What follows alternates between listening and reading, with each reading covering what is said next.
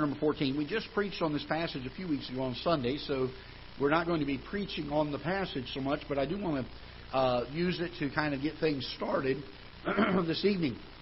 And uh, I've had a number of people ask me here recently a number of things uh, regarding um, the days that we're living in. I, we've mentioned so many times that uh, I believe that we're living in the end times. I believe we're living, living in the last days. And um, when I say that, a lot of times people don't understand what we mean by that. Or uh, I've had people ask me, "Well, Brother Greg, you know, what what's going to happen? You know, where, where do we think we're going to be here? Do we think we're going to be there during this time?" And so I want to take just a few minutes tonight. We are certainly not going to exhaust this topic. Um, when you start talking about upcoming events and prophetic events in Scripture, uh, you can spend weeks upon weeks and months upon months studying it. So tonight is not going to be an exhaustive study, but a way to give us just kind of a high level overview of uh, what what is taking place and what we can expect uh, in the future. And um, the Bible is um, it starts off in the beginning. And actually, if you were to take the Bible chronologically, you would start with John chapter number one and verse number one, that says, "In the beginning was the Word, and the Word was with God, and the Word was God." And so when all things began that we know about, the beginning of things, God already was. It doesn't say that he, he became at that point. It says in the beginning was the Word. He was already in existence. He's in eternity. He doesn't he's not bound by time. Somebody said, Where did God come from? Uh, he didn't come from anywhere. He's always been and he always will be. And uh, we think in terms of time. I heard somebody say the reason for time is so that everything doesn't run together at the same time we can stretch it out over time. And so when God created us, He created time. He created us in time. And it's difficult because that's all we know. It's difficult for us to comprehend and understand eternity, where there is no time. Uh, it's just everything is just now. Everything is there, and it's just present. And uh, so the Bible tells us in John one that in the beginning was the Word. In, John, in Genesis chapter number one, it tells us that when the beginning started, it says in the beginning God created the heaven and the earth. And I want to just mention this that uh, we are living in a day. Jonathan and I were talking the other day about this in in uh, our public school systems. It's taught as a fact, and that is the theory of evolution. Uh, can I tell you this? That the theory of evolution was not even thought about or taught in any any way, shape, or form until uh, the 1800s. Really, to speak of, there were a few people that had uh, theorized and come up with some things. But the reason they did that was because they denied the biblical account of creation. They didn't want to uh, believe that there was a God that had that kind of uh, ability to step out on nothing and create everything. Uh, we believe the Bible to be true. So since we believe that, we believe the biblical account of creation. I don't think the world is millions of years old. I think it's it's a few thousand years old at best. And uh, I've had some people uh, ask me, say, well, uh, if it's only a few thousand years old and you've got these stars that we can see that are billions of light years away, then how are we seeing their light if it's not billions of years old? Well, that's an easy it's an easy answer uh, to answer. Uh, the Bible says in the beginning, uh, God created the heaven and the earth, and on day one, God said, "Let there be what? Light." He didn't say, "Let there be stars." He created the light. And uh, when He created Adam and Eve, did He create them as an infant? No, he created them full grown, mature, already in place. When he created the garden, the vegetables, the plants, life, the, the animals, they weren't little things. They were already matured and ready for existence. And why would we think if God did that in every other point of creation that he wouldn't do that with light as well? He puts it in place, and it's there. Then he lets the, the stars and the moon control the light uh, once it's there. And so that's an easy enough thing to explain. There's so many problems with the theory of evolution. I'm not going to spend the night on dealing with refuting evolution, other than to say this we believe the Bible account. And because we believe the Bible account, we believe that the Bible, or that the earth is uh, only, only a few thousand years old. From the time of Adam, and you ever read through the Old Testament and you get to, um, you get to the genealogies, the exciting part of Scripture the part that we look forward to. So and so begat so and so, and he lived 120 years, and so and so begat and died, and then so and so begat so and so. And when he was 30 years old, he begat so and so. And it's like hours and hours and hours of redundantly reading through all these genealogies. anything, and they have they don't they don't pick normal names. Have you ever noticed that? They pick names that are a mile long and hard to hard to pronounce and read. You ever wonder why God put that in Scripture? He did it so that we would have a timeline. From Adam, we can trace exactly the lineage. You know, he doesn't put everybody in there, but he puts the key characters in there that overlap each other. Sometimes there's two or three generations that are there, but understand, before the flood, people were living to be eight, nine hundred years old. You could be a great, great, great, great, great, great, great grandfather and still see your grandchild back then. And uh, so they, they picked the key characters and they overlapped them enough that they could say, okay, from this point to this point was so many years. And then this fellow lived. And then from this point to this point, this fellow lived. And they'll do that until there's a historical event. And then they'll say, okay, then this event happened. Why did God do all that? So we would know how much time happened between this event and this event. And so from the time of Adam until the time of the worldwide flood, um, there was about 1,650 years ish. Okay, I'm going to give you some round numbers. About 1,650 years. Let's call it 1,700 just for sake of very round numbers tonight. Okay? Uh, there was about that many years from the time of Adam being kicked out of the Garden of Eden until the time of the flood. And then from the time of the flood until the time of uh, the time of Christ was about 2,300 years.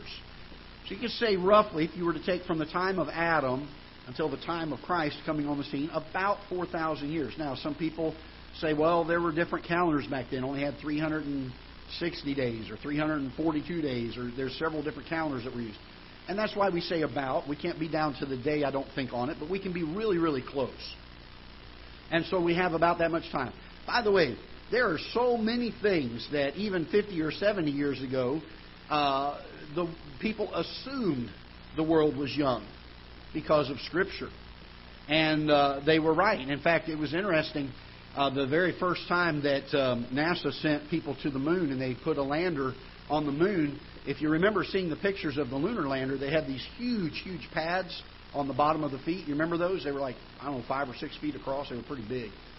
The reason they did that was they knew the silt on the moon accumulated at a particular rate. They could measure it with telescopes and other data. And they figured that if the moon was billions of years old, there could be uh, a lot of feet of this silt. But when they landed, they found out there was only enough silt for about 4,000, 5,000, 6,000 years maybe. Um, Niagara Falls erodes three feet of solid granite rock every year. If you if you were billions of years old, uh, Niagara Falls would have gone around the world several times by now. Uh, the, the, the sun loses diameter every year. It consumes itself. And uh, it does that at a particular rate, a given rate. Uh, by the way, global warming, I don't think we have to worry about. With the sun shrinking, it'll give it time. It'll finally start cooling off again. I don't think global warming is the, our biggest concern right now. Um, and so, if you again, if you take the amount of years the sun would still be a decent size if the earth could still survive during those those years, uh, especially that first 1600 years or so. And uh, but if you go into thousands of years, the sun would have been so big the earth would have burned up and couldn't have sustained life. And so there's so many things that refute evolution, and yet it's taught in our schools uh, to help. Uh, and, we're, and we're indoctrinating. Really, we're indoctrinating a group of young people now, several generations now we've got people that have been raised on this indoctrination that are in our schools, and they're teaching this again, and they're kind of reiterating it and passing on to other generations. And it has caused us to lose our moral centered compass of the fact that there is a God. And because there is a God, there is a moral law that we need to follow. And we're losing that because we deny God's existence. So we find from the time of Adam till the time of Christ about 4,000 years. We know from the time of Christ, we, we use the Julian calendar now, um, and we use AD, uh, which is Latin for anno, whatever that Latin word is, and roughly translated it means in the year of our Lord. Isn't it amazing that even the world uses a calendar that refers to the fact that Jesus Christ was Lord, that He was the Son of God? We we we we talk about a calendar as before Christ and after Christ, or in the year of our Lord. And so we've been 2,021 years, uh, roughly, a little more than that or a little less than that, um, since the time of Christ. So you take all that together, we had about 4,000 years before. We've had about 2,021 years after. That puts us at about 6,000 years or so. Uh, and that brings us to present day. Now, there's two things that we've talked about here in recent days that, uh, you know, I, I, thought about titling tonight's lesson on What's the Big Deal? And uh, we talk about sharing the gospel and the urgency of telling people that they need to be saved. They need to trust Christ as their Savior. He came to, to save them from the condemnation. Why is that so important? Why do we feel that that is so urgent? The reason for that is because we believe that we're going to be leaving this world pretty soon. One of two ways. The first way is by death. Life is certainly not certain. Uh, we all know people in our life that we've known, uh, that we've heard about, that uh, died unexpectedly and suddenly, uh, either in accidents or having some kind of a massive uh, health issue that would cause them to uh, to die. And so we all know that life is short. We don't have a guarantee of another day. We don't have a guarantee of another breath. That's one of the urgencies. But the other urgency is this as Christians, we also believe that the Bible teaches not only did God create the world, not only have we been here about 6,000 years, but we believe that the Bible also teaches that Christ is coming again. That there's going to come a time when the Lord Jesus Christ is going to come back and He's going to gather those that are saved, that have put their faith and trust in Him, and take them up to be with Him in the air. And uh, we believe the Bible teaches that. And you say, Brother Greg, where, where do we see that in Scripture? We call it the rapture. And if you go and try to find the word rapture in the Bible, you won't find it. It's not in there. But there certainly is the teaching of that thought in Scripture. And so we're going to take a minute to look at that. Let's take John chapter number 14, if you're already there. There are three, there are four Gospels. All of them talk about the, the life of Christ, his uh, crucifixion, his burial, and his resurrection and they talk about his ascension uh, when he went back up into heaven. Uh, all of them allude, or most all of them, I think, allude to the fact that there was a commission given by Christ, and uh, a couple of them talk about the fact that the angel said, uh, "As you've seen him go, you're going to see him come again in like manner." John is the only one that puts this particular discourse that Christ gives, this particular narrative that Christ gives, He's the only one that records this. Now, that doesn't mean it didn't happen. It doesn't mean that just because the other Gospels don't say it, it didn't happen. This is additional information in this Gospel that uh, is making things a little more clear. And so we get to John chapter number 14, and Jesus says this Let not your heart be troubled. Ye believe in God, believe also in me. In my Father's house are many mansions. If it were not so, I would have told you. Now, notice he says this I go to prepare a place for you. So he tells his disciples, I'm leaving. I'm going to go. That is not a new teaching. Christ is, it is for that day, but Christ has told the disciples at this point uh, a couple times, and will continue to tell them a couple more times in different wordings. Uh, he talks about um, the bridegroom leaving, and he talks about the comforter coming, but the comforter can't come as long as he's here. And so he's got to go so the comforter can come. There's numbers of ways that he uh, teaches his disciples that I'm getting ready to leave. I'm not going to be with you always. This is one of those. He says, I go to prepare a place for you. And if I go and prepare a place for you, notice this, you ought to underline this, I will come again. Now, if he says, I will come again, what is the reason he's coming again for? Well, he tells us. He says, I will come again and receive you unto myself. What does that sound like? Sounds like he's going to come and get us and take us home, doesn't it? Uh, doesn't mean I'm going to die by death necessarily. I could die by the time that Christ is coming. We call it the rapture. That's the term we use. But the time that Christ is going to come and rapture us, and we're going to go up into the air and be with Him. He says, um, I go to prepare a place for you. you know, if I go and prepare a place for you, I will come again, receive you unto myself, that where I am, there ye may be also. That, that tells us that He's coming to get us to spend eternity with Him. And, and he tells Thomas, he says, Whither I go, you know, or he tells the disciples, Whither I go, you know, and the way you know. And Thomas is the one who says, uh, uh, saith unto him, Lord, we know not whither thou goest, and how can we know the way? And this is where Jesus says, I am the way, the truth, and the life. No man cometh unto the Father but by me. I was listening to uh, a, um, a, question and answer time with a, a, pastor that was answering questions for uh, a group of people uh, that were not believers in the Lord Jesus Christ. He had done a lecture and a meeting on them uh, with them uh, about the things of the Lord. And one of the questions that was asked of him was, "Do you believe that um, these other religions that are out here, these Buddhists and these Hindus, they're very sincere people. They really believe what they they, they hold to. Um, they they have faith in their religion." And the fellow asked him, he said, Do you believe that they will not go to heaven and that they will die and go to hell in, in their religion, knowing that they are very sincere, they're very faithful, they're very zealous and ardent and, and passionate in their beliefs? Don't you think God would give them credit for that? Was basically what he was saying. And um, the preacher answered correctly, and I was very, very pleased to hear him answer correctly. He said, according to the Bible, they will die and go to hell. You say, Brother Greg, that's harsh to say. But the Bible teaches us that narrow is the way that leadeth unto life, and few there be that find it. When Jesus says, I am the way, the truth, and the life, he doesn't leave room for any other way. There, there is no other way. And uh, so we're not, we're not arrogant about it. We just believe what the Bible says.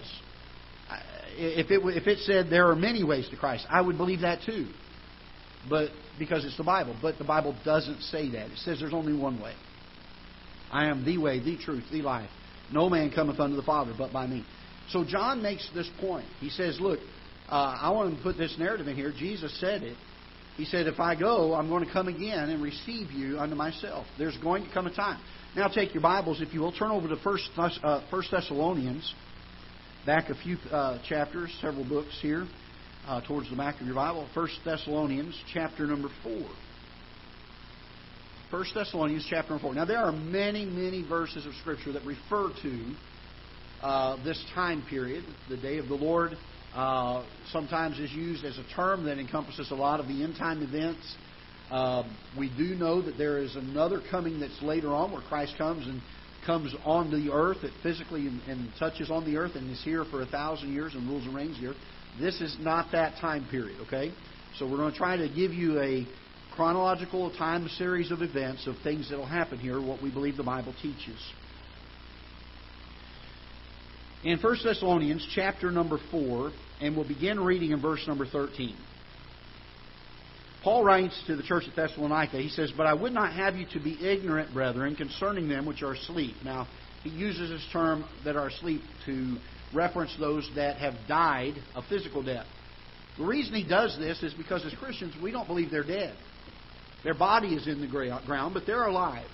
They're, they're, the Bible says now that Christ has died, that to be absent from the body is to be present with the Lord. Uh, we don't we don't go to sleep and, and lay in the grave uh, in in some limbo land until the time of Christ. When we die now, we go to be immediately with the Lord. And so uh, he says, I don't want you to be ignorant about these things. The church at Thessalonica was wondering about some of this. They'd heard about the return of Christ. And uh, so he says this uh, But I would not have you to be ignorant, brethren, concerning them which are asleep, that ye sorrow not, even as others which have no hope. This is why, as a Christian, when somebody dies that we love and care about, yes, we shed tears because we love them and we're going to miss them. But inside there's a joy because we know we're going to see them again. And, and we don't sorrow we do sorrow, but we don't sorrow as others who have no hope. We sorrow as Christians who believe that one day we're going to be reunited again. I'd say there's a great comfort in that, isn't there? I love that. Verse 14 For if we believe that Jesus died and rose again, even so them also which sleep in Jesus will God bring with him. That means they're with him now. He's going to bring them with him, they're there already. Okay, so don't let anybody tell you that when they die, they go in the grave and they're just there and they're just non existent. They're with Christ now. If they've trusted Him as their Savior, they're in Christ. Verse 15 For this we say unto you by the word of the Lord. So this isn't uh, just Paul coming up with something he thinks. He says, This is God's word. This is what God has said. For this we say unto you by the word of the Lord, that we which are alive and remain unto the coming of the Lord shall not prevent them which are asleep. That just means we're not going to be done, we're not going to go before they do. For the Lord himself shall descend, notice this, from heaven with a shout, with the voice of the archangel, and with the trump of God. And the dead in Christ shall rise first. Then we which are alive and remain shall be caught up together with them. Notice this phrase in the what? In the clouds. This is not the time that Christ comes and puts his feet back on the earth again. This is the time that Christ comes and meets us in the air. And he calls us up to meet him. I'm looking forward to that time. There's going to be a shout, the Bible says. I'm looking forward for the shout. There's going to be a trumpet there. There's going to be the voice of the archangel there. I don't know what it's going to sound like, but I'm looking forward to it. Uh, and we're going to go to heaven one of two ways if we trust Christ our Savior. We're either going to go through death or we're going to go through the rapture. We're going to go through this gathering of Christ, the church, taking the church out of this place. And uh, then he says in verse number 17, Then we which are alive and remain shall be caught up together with them in the clouds to meet the Lord in the air, and so shall we ever be with the Lord. We won't ever be back in this body again. We won't have to come back to this old corrupt earth. Wherefore, he says, comfort one another with these words. So there's there's a drawing out. Now there's three there's three things that people think uh, about this rapture, and I want to try to shed some light on it. Uh, some people believe that there's uh, there is the uh, book of Revelation that's given to us at the very end of the Bible that talks about a lot of prophetic events. There's a lot of symbolisms in there. It takes a long time to study it and know it well and understand what Christ is dealing with there. It talks about the fact that in the end time there will come a seven year time of tribulation, such as the world has never seen. Uh, it talks about the rise of an antichrist talks about the rise of a beast. It's going to come and they're going to rule this world. And the world is going to suffer unbelievable. This is when God pours out his wrath for the sin of men on those that have not trusted Christ as their Savior. I'm thankful that the Bible teaches that when we trust Christ as our Savior, that we are escaping the wrath of God. You say, Are we going to be here during the tribulation period? If there is no other truth in Scripture, I am absolutely certain of it's this one. I'm not going to be here when that tribulation period happens. Because I, the Bible tells me that if I've trusted Christ, I've escaped the wrath that God pours out for sin. I don't have to pay for my sin. Christ did. I'm so thankful for that. And uh, I just have to put my faith in Him and trust in Him. So I'm not going to be here and I've heard some people say, well, how far is it going to get? Are we going to be midway through the tribulation period? And that's the second thought. Some people say, well, we believe that it, we go through part of the tribulation, but not all of it. No, because if we go through any of it, then we're experiencing the wrath of God on sin, and that doesn't happen according to Scripture. Then you have some people that say, well, it's at the very end of the tribulation period, and that this seven years that God talks about in Revelation. Uh, and uh, again, the Bible doesn't tell us that. The Bible tells us that uh, we're, we're gone before that time period. So if you take the opportunity to read Revelation one of these days, you'll find that the first three chapters are seven letters that are written to seven churches. He's talking to the churches, and then John is called up in chapters 4 and 5. John is called up, and we never hear about the church again in Revelation. It's not there. During the time of tribulation, you do not hear of the church being on the earth. Where are we at? We're already up in heaven. Why? Because this little event that took place that Paul told about in 1 Thessalonians chapter number 4 has already happened by then.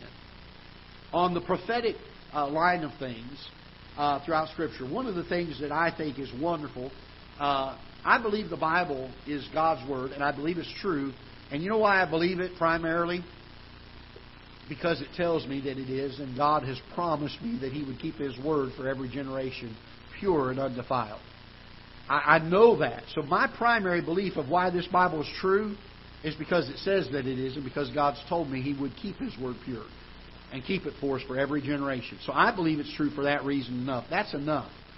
But there are other times that we can see evidences that the Bible is true. One of them is there are hundreds and even thousands, you would say, perhaps, several thousand prophecies given throughout Scripture the chances of even one of those prophecies coming specifically true at the exact time, the exact moment, the exact way is, is astronomical, the chances of that. The chances of every single one of them coming true exactly the way that they were said and exactly in the time that they said is to the place where we would say that it would be impossible. Can I tell you this that all of those hundreds of prophecies before our, before our lifetime that were given in Scripture that were supposed to happen before our time, every single one of them have come true. Every single one of them. There are a few things left in prophecy that are yet to come. Can, you, can I tell you this? That with the kind of track record the Bible has on all of these that have been answered absolutely in every case, it causes me to trust all the rest of them. I have no doubt that they're going to happen.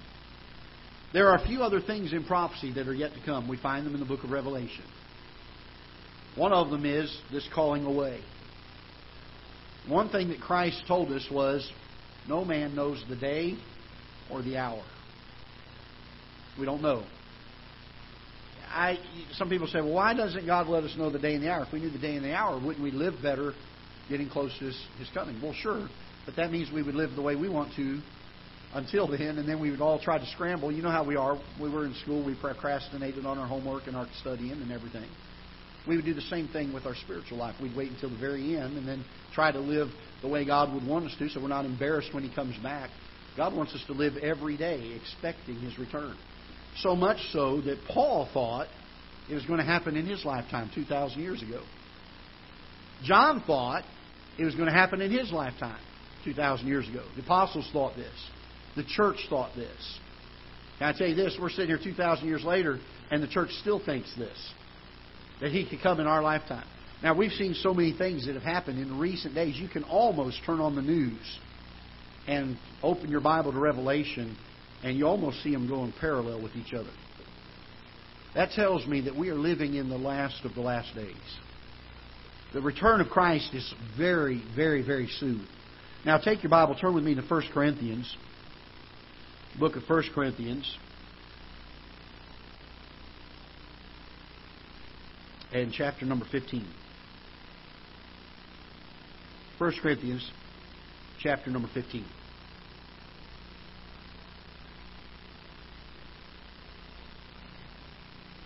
Let's look down towards the end of the chapter to verse number 51 for sake of time.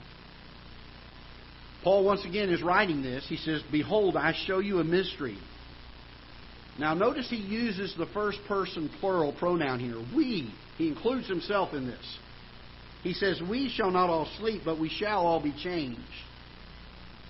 Paul expected the return of Christ to happen during his lifetime. We are to live with the imminent return of the Lord Jesus Christ on our minds and on our hearts every day. I'll tell you this if we would live that way more often, it would change the way we live. You say, What's the big deal? Why, Brother Greg, are you talking so much about sharing the gospel with people? Why are you putting such a big emphasis on trying to get out here and tell everybody we know before it's too late? Because the return of the Lord is imminent. We don't have much time. Even if, even if He doesn't come in my lifetime, I still don't have much time. My life is short. I had another birthday today. I just had one last week, and here it is again. And some of you that are older than I, you, you just had one yesterday, and it's here again, it seems like. Why? Because time gets short. And then there's some of you that you're getting to the age where you don't even remember the last time you had a birthday. But uh, time is short, isn't it? I expect Christ to come in my lifetime. If I live to be 70, 80 years old, I, I, I really don't think, I, and I've told my kids this, I don't know that, that they'll live to be my age. I think the rapture is going to happen before then. I think the time of Christ is already going to come. So he tells us in verse 51, he says, Behold, I show you a mystery. We shall not all sleep, but we shall all be changed. In a moment, in the twinkling of an eye, at the last trump, for the trumpet shall sound, and the dead shall be raised. I love this. Aren't you glad of this? Incorruptible. You know, from the moment we take our first breath on this earth, we're dying. The old body starts wearing away. We begin to degenerate. We grow, we certainly know that, but the body ages. And uh, we find here that uh, when this takes place, we're going to be changed from a corruptible body to an incorruptible one. That means I get to live forever. Somewhere, I'm glad it's going to be heaven. I get to live forever. And he says, For this corruptible, verse number 53, that's, that's where I am now. This corruptible must put on incorruption, and this mortal must put on immortality. So when this corruptible shall have put on incorruption, this mortal shall have put on immortality, then shall be brought to pass the saying that is written, Death is swallowed up in victory. O death, where is thy sting? O grave, where is thy victory? That's why a Christian can rejoice at a funeral. That's why, with the tears flowing down our faces, because our human hearts miss them in the sentimental thought of not being able to be around them for the next few years. It weighs heavy on our hearts, and we miss them. We grieve dearly for them. But there's rejoicing inside. Why? Because they're already in their incorruptible body, and we're getting ready to be in our incorruptible body, and we don't ever have to say goodbye again next time we see them. We don't ever have to say goodbye again. You ever thought of that? Never again. He says in, in verse number uh, 55, O death, where is thy sting? Death doesn't have a sting anymore, does it? Not for those that are saved. O grave, where is thy victory? It doesn't have victory over us anymore. The sting of death is sin, the strength of sin is, is the law. But thanks be to God, which giveth us the victory through our what? Lord Jesus Christ. That's how we get saved. Therefore, anytime you see the word therefore or wherefore in Scripture, what is getting ready to be said is based on the arguments that have been laid out for it before, and then the conclusion is drawn. Because of all this, that the Lord is coming again, that we're going to be transformed, we're going to have an immortal body. Therefore, Paul says, Therefore, my beloved brethren, be ye steadfast, unmovable, always abounding in the what? The work of the Lord. What's the big deal about seeing people saved? What's the big deal about telling everybody we can about the Lord Jesus Christ? He's coming again. That's the big deal. And He's coming again, and the Bible says that it's going to be, in verse number 52, in a moment, in the twinkling of an eye. It's going to come like that. The Bible talks about the fact that there's going to be two in the field, and one's going to be taken, and the other is going to be left. There's going to be two in the bed, and one's going to be taken, and one's going to be left. It's that sudden. It's that quick. I am thankful. I'm so thankful. Our family has been rejoicing even through the grief with my cousin's husband passing away. Our hearts are heavy. We've shed a lot of tears this last few weeks, the last few days. But we rejoice so much that the few days before he died, he put his faith and trust in the Lord Jesus Christ. I've heard people say, "Well, you know what? I'll, I'll deal with religion. I'll deal with God when my when my life is over. I've done all that I want to do. I'll wait till the very end, and then I'll come to Christ." Can I tell you this? It could be sudden. There may not be a chance. What about that head-on collision that takes a man's life instantly? What about the rapture that could come in a moment, in the twinkling of an eye? The Bible calls it coming like a thief in the night. It's not broadcast. It's not, it's not something that we look at and say there's a time where we know it's going to happen. It could happen right now. It could happen before we get out of this place tonight. say, what's the big deal, Brother Greg? Why, are, why should we uh, tell people about being saved? Why, are we, why is that such a big deal? Why is it so urgent that they get saved today? Because we don't know when He's coming again but we know He's coming. And we need to make sure we're ready for it. The Bible teaches us that it's going to be a sudden thing. It's going to be something that no man knows the day or the hour of. Want to quickly give you a couple arguments of why it could not be mid-trib or post-trib, the reason we're not going to be here before it. Number one, the Bible says that we as God's people escape the wrath of God on sin. We don't have to go through the wrath of God pouring His wrath out on sin for us for our sins. That whole tri- tribulation period is nothing more. It's not God bringing judgment for the sin of a nation. It's God bringing judgment on men for their sin and for their rejection of Him. God says that we'll escape that in Scripture. He tells us that. The other thing is that if it was at the mid or even the end of the tribulation period, the book of Revelation gives very, very precise times from the time that the church is raptured till the middle of the tribulation, the time of the Antichrist being established, till the middle of the tribulation, there's an exact number of days given. Not even just a general time, it's a very specific time frame given. If it was in the middle of the tribulation period, then at some point, we may not know it today, but at some point, man would know exactly the day and the hour of the return of Christ. So it could not be then. If it was at the end of the, uh, of the seven years, again, there's a very precise to the day time frame given in Revelation from the time of the Antichrist being established. And again, for seven years, man would know exactly when the return of Christ was if it was at the end of the tribulation period. For those reasons alone, I believe the Bible teaches fairly clearly that we're going to be called out and then the tribulation is going to take place. You say, Boy, the world's getting pretty bad, Brother Greg. I'm getting a little nervous. Am I going to be here for all these things in Revelation, all these horrible things that they're going to have to endure? No, not going to be here. It may get worse before we go, but we're not going to have to go through the things that are told about in Revelation during the tribulation period. During the time where God pours out his wrath on men for their sin. We won't have to be here for that. We get to escape. Aren't you glad that we have a Savior that allows us to come to Him, to get forgiveness of our sin, to not have to pay the penalty for our sin, and to be able to escape the wrath and the judgment of a just and a holy God? I'm so thankful He's a God that loves me. I am. God has to be just. It's part of who He is. God has to pour out His wrath. It's part of who He is. It's His character. It's His personality. It's what He is. And if He ever ceased to not be just, He would cease to be God. There has to be the payment for sin. But I'm so thankful that He's not just just. He's also merciful. He's also a loving God. And even though He has to demand the penalty for sin, I'm thankful that He made a way to pay it for us. We get the, we get the opportunity to choose. Do I want to accept the penalty, the, price for the penalty that God gave me, or do I want to reject it and go through His His wrath? I'll tell you this: I don't want to go through His wrath. I'd far rather accept the thing that He gave to me, the forgiveness of sin, this wonderful payment for my debt that He did through the Lord Jesus Christ. So I hope that'll help some of you. I had a few folks even in our church say, well, you know, all this stuff happening, how much of this are we going to go through? There may get some rough times and rough waters ahead. I'm not saying there wouldn't be. But we will not be going through what's in the book of Revelation when it talks about the tribulation period. And we're going to be gone. I'm thankful for that. Amen? All right. Let's uh, stand together. We'll be dismissed in prayer. Father, we're so thankful for your word. We're thankful for what it shows us and teaches us. We're thankful that you've given it to us. Lord, help us to rest in this fact and to be relieved of it in our own hearts, that there would not be anxiety or worry.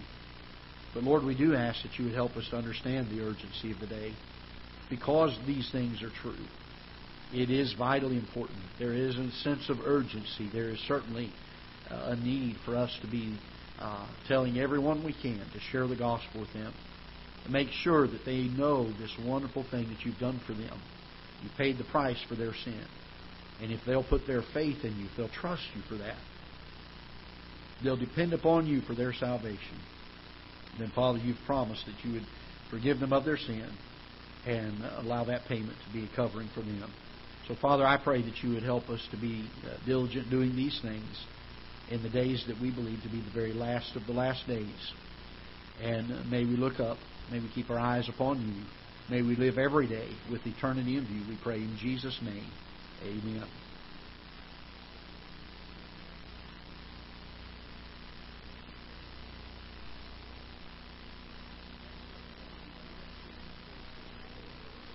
Yes, actually, uh, I mean, I'll talk to you a little bit about that. Uh,